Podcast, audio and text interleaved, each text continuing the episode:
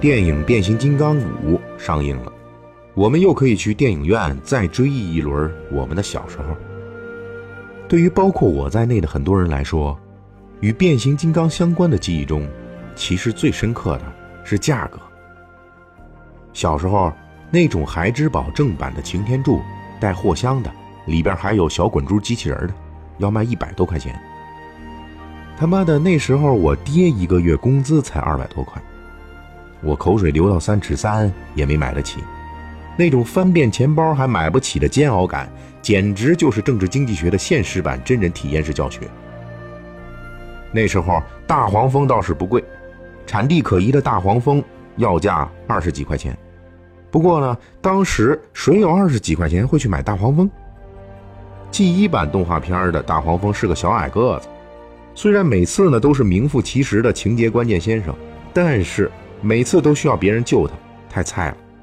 只有土豪才会在购买擎天柱或者钢索的时候买它作为天头，而像我这样的幼年屌丝，如果有二十几块钱，肯定去买探长啊、幻影啊，因为他们肩膀上的导弹是弹簧的，可以发射出去；或者去买声波录音机，因为他们肚子里还能放几个磁带机器人。像轰隆隆啊、激光鸟啊，或者犀牛。童年的我们喜欢强大，喜欢正义，喜欢巨大，喜欢飞机，喜欢擎天柱，因为它的气概；喜欢威震天，因为它的强大；喜欢红蜘蛛，是因为它的炫酷；喜欢机械恐龙，是因为它的刚猛；喜欢大力神，是因为它是第一个出场的组合金刚，威风了好几集。喜欢六面兽，是因为它能变六种形态。谁说当年作为孩童的我们的这种判断是幼稚的呢？现在看来，我们当时的孩子直觉是非常正确的。变形金刚的发展史上，的确是先有孩之宝玩具，后有变形金刚动画片儿。变形金刚玩具才是这个动画片最初的核心内容。一九八三年。日本塔卡拉公司推出了 Microman 和 Diaclone 两个系列的变形玩具。随后呢，美国孩之宝公司主动与之合作，开发了最初的变形金刚产品。一九八四年，推销这批最初变形金刚产品的一小时时长的三集广告动画片问世了。这三集起了土的掉渣的名字，分别叫“第一天”“第二天”“第三天”，就是因为孩之宝根本就没打算出第四天。结果播出后，被美国孩子们认为是非常好的动画片，收视率极高。于是孩之宝追加制作，变形金刚系列动画片才正式推出。一九八四年十月时候，动画片收入已经占到孩之宝变形金刚项目盈利的三分之一。在起初的变形金刚里，故事情节简单，正义与邪恶泾渭分明，而且始终没有故事主线。这些崩溃的剧情设置啊，全都是因为这本来就是一部为了卖变形金刚玩具而推出的动画片情节简单不要紧，黑白分明这很好，没有主线更没有关系。这三个特征恰好匹配了小时候的我们的审美。变形金刚只要能不断推出新的变形机器人就像机械昆虫、恐龙派那样新人辈出，当年的我们就会继续追看下去。孩之宝也乐得继续不断卖出新品变形金刚。一九八五年，孩之宝又推出了变形金刚组合金刚系列，我们至今记忆犹新的大力神、大无畏、飞天虎、混天豹等等组合金刚轰然而来。那个时候觉得大力神好威风啊，价钱也好威风啊，死贵，六个挖地虎，每一个都要价不菲。当时屌丝的我，攒钱买一条大力神的腿就不错了。收齐六个挖地虎，简直是七龙珠一样不可完成的任务。后来呢，福音是山寨版的，也就是我们祖国版的混天豹横空出世，价钱比进口的大力神要和蔼多了。但是凑齐战车队的五个成员也不太容易。那个时候，独臂的或者独腿的混天豹在班级教室里也比较常见。等到日本血统的变形金刚头领战士播出的时候，号称当时世界上最大玩具的巨无霸福特随之发售。那玩意儿一出街就要价上千块，我等屌丝只能口水三千丈，看柜台空惆怅了。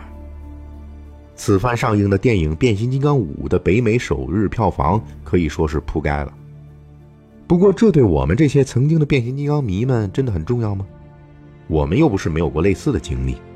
一九八六年，孩之宝出品《变形金刚大电影》，让汽车人这边擎天柱、铁皮等一批元老战死沙场，让霸天虎那边威震天变成了脑残，红蜘蛛呢变成了鬼魂。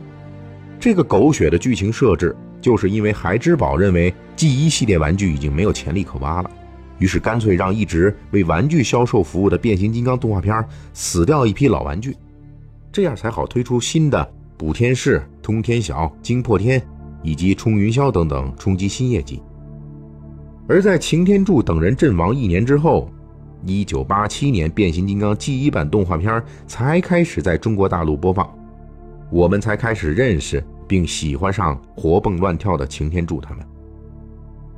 我们这些八零后看变形金刚电影，不是看大黄蜂的辗转腾挪功夫，或者擎天柱这个赛博特恩坚耍战斧坑队友，而是看变形，看同道中人，看我们一起的过去。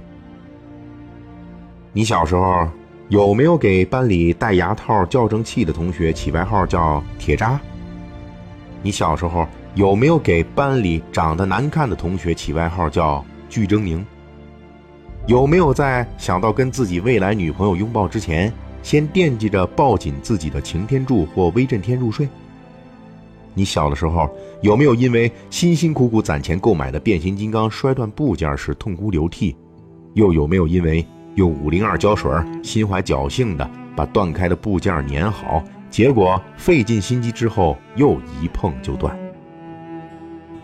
二零零七年。变形金刚 G 一版在大陆始播二十年的那一年，有位同龄兄弟给我介绍女朋友，结果双方一致的见光死。对方估计是嫌我形象猥琐，介绍人跑来问我：“哎，你这么猥琐的人，为什么还看不上人家？”我只回答了一句：“哎，这女娃长得像威震天。”啊，介绍人秒懂，然后就骂我嘴上不积德。我因此推测，他也认为我形容的很贴切。